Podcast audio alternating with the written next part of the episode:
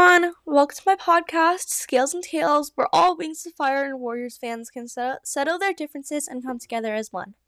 I'm your host, Juniperheart, and in this episode, I will be talking about Warriors.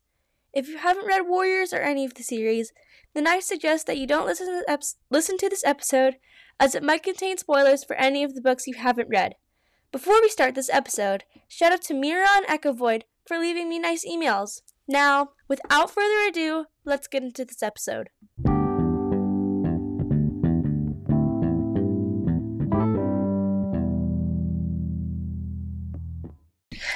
In this episode, I'm going to be expressing 10 opinions about warriors.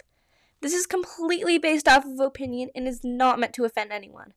Also, the idea of this episode is inspired by an episode Greta from the Book Huggers made called My 20 Unpopular Opinions Music, Books, and Podcasting. So go check out her podcast if you have time to. Now, let's actually get into this episode. Okay, starting off strong with numero uno. I know a lot of people share the, uh, this opinion, but honestly, Firestar is very overrated. When I started reading the series, I did not like him at all. From my point of view, he thinks he's better than everyone, and when Bluestar made it the deputy, I was not thrilled at all. It was so predictable, since Firestar did everything right and was always there at the perfect time to save everyone. Plus, 90% of the people I've met in the Warriors fandom worship Firestar like a freaking god. He can literally do no wrong, and that just bothers me. Hannah Montana was right. Nobody is perfect. I gotta work it. Do do do do do do do. Number two, the manga books. Well, some of them are actually good, bite-sized books to read. I'm not super excited about turning Warriors into a best-selling graphic novel like they did with Wings of Fire, but some of the books, like Met, Mudclaw, and Feathertail stories, are really good. But to be fair, those are some of the only Warriors manga books I've ever read, but still, they're nice, you know. Number three, as long as we're still on the topic of manga, let me finish up my manga ramble. In my opinion, Hawkfrost's design in the manga is straight up awesome. His picture in the Ultimate Guide to Warriors does not do the justice. Even the illustrations of Hawkfrost as a little kid is still perfect. Chef's kiss. Mwah. And also, Hawkfrost is definitely not my favorite character, but the designs, they're just awesome. I can't even express it with words. Okay, number four. If you haven't heard of OC name generators on Wattpad, then you are so lucky. I don't know if it's just me, but I always seem to get the worst names on there. okay, so my friend Wishpool, she's been on this podcast twice, tried to use a generator once, and got an elder named Appleface. I'm not kidding. I still have the text where she sent me the generator, and I'm pretty sure I got Frostface or something along the lines of that. No hate towards the people who actually come up with these names, but please come up with some better name combinations. I'm begging you. Number five. Wow, we're already halfway through. Anyways, back to the episode. This is a very controversial topic in the Warriors fandom. Recently, I was talking to Maple Dusk from the Moonpool, go check out her podcast, about forbidden relationships between clans, and we both agreed that sometimes the concept is overused, especially when two cats from different clans fall in love without any warning or getting to know each other. Take Leafpool and Crowfeather's relationship for an example. They were complete enemies and never knew each other until Crowfeather randomly told Leafpool, Oh, uh, by the way, I've had a crush on you forever. Speaking of Crowfeather, people keep saying that I said he was a SkyClan cat for some reason. So if y'all could give me some clarification on it, like an episode number or something, that would be awesome. Anyways, to sum it all up, the concept of forbidden relationships has been used way too much. Number six. This is kind of a, a brief opinion I have, but we need more female leaders. And I don't mean like a she cat leader for like one book and then kill her off because nobody likes her. I mean, make someone like Lightleap or Frostpaw, when she becomes a warrior, of course, the leader, and give the series a good twist. I mean, that would actually keep people reading, and it would definitely make me want to read a lot more Warriors books. So, yeah, please, we need more female leaders. Number seven, I definitely don't mean to direct any hate towards people who do Warriors podcasts. A lot of them are pretty great. But when I open Apple Podcasts or Spotify and try to find a decent Warriors podcast to listen to, A lot of them have been discontinued or people just don't upload at all.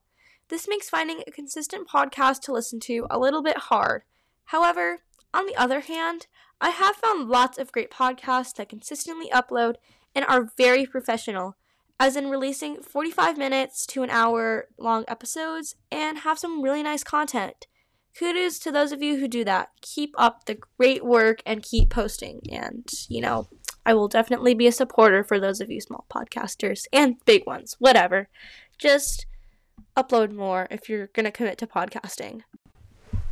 Also, this is kind of like a continued ramble of my opinion about Warriors podcasts, but I was just scrolling Spotify and there's like quite a few podcasts that only post video podcasts of Warriors memes and they're on like Apple Podcasts or Amazon Music too. Like we can't listen to them on there and um you know, this is supposed to be a podcast. I don't want to listen to a 2-minute video of someone showing Warriors memes. I like no hate, but I want to listen to a nice episode, like maybe talking about a controversial topic, because that's what I'm interested in. You know, if you're gonna make Warriors content, maybe like look at some analytics and see what your listeners are into. You know, that would just be amazing. And also, I found a lot of podcasts. Like, if you guys remember Kit Claws and Cattails, that was a great podcast. They uploaded consistently, and then they just stopped uploading. Um, I forgot why, but that was nice. Not nice that they stopped uploading, but um I just I found some podcasts where they only release a trailer and then they just stop. You know, completely stop. They don't say why. They're just like, "Oh, here's a trailer and I'll be uploading tomorrow." And then, you know, there are people checking in every day saying, you know, have they uploaded yet? Have they uploaded yet? And then it's like a month later and they still haven't released their first episode. All there is is just a trailer and boom. I just kicked a squishmallow off my desk, but boom, analytics gone. I know I say this, but I mean no hate towards podcasters that only release video podcasts. You know, maybe it's their thing, but in my opinion, if they put their podcast on other platforms, then it's a little like useless to listen to that podcast, I guess. But still, no hate, no hate. Keep doing whatever you're doing. You do you. Number eight. A few people are unhappy with the changes to the Warrior Code, but in my opinion, I think it's like giving a good twist to the Warrior series, especially in the one of the newer books, Sky. If these changes didn't happen, then what would the debate about Fringewhisker be? What would the concept of Nightheart's and Sunbeam's friendship be? This is the kind of snaz, you know, that makes a good turning point in the arc. Number 9. Holy guacamole, we're almost finished. Okay, okay. I know you've heard me say this in the Q&A I released for the 1000 Play special, but I freaking love Fernsong so much. He started this new generation of Tom Moms, and it's amazing. Fernsong is so caring and has so much undying loyalty for the people he he loves.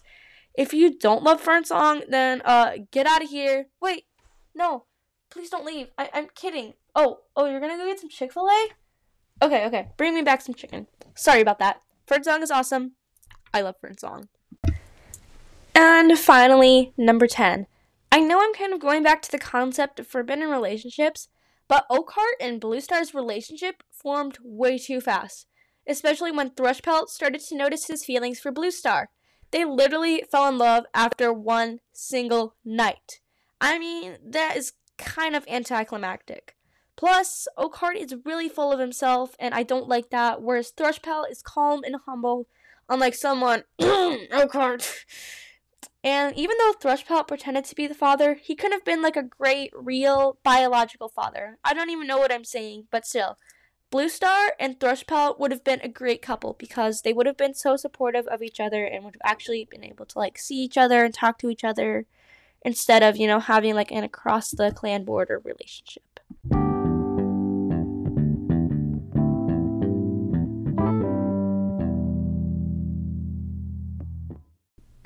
Well, that's all I have for this episode of Scales and Tails. I hope you enjoyed this episode.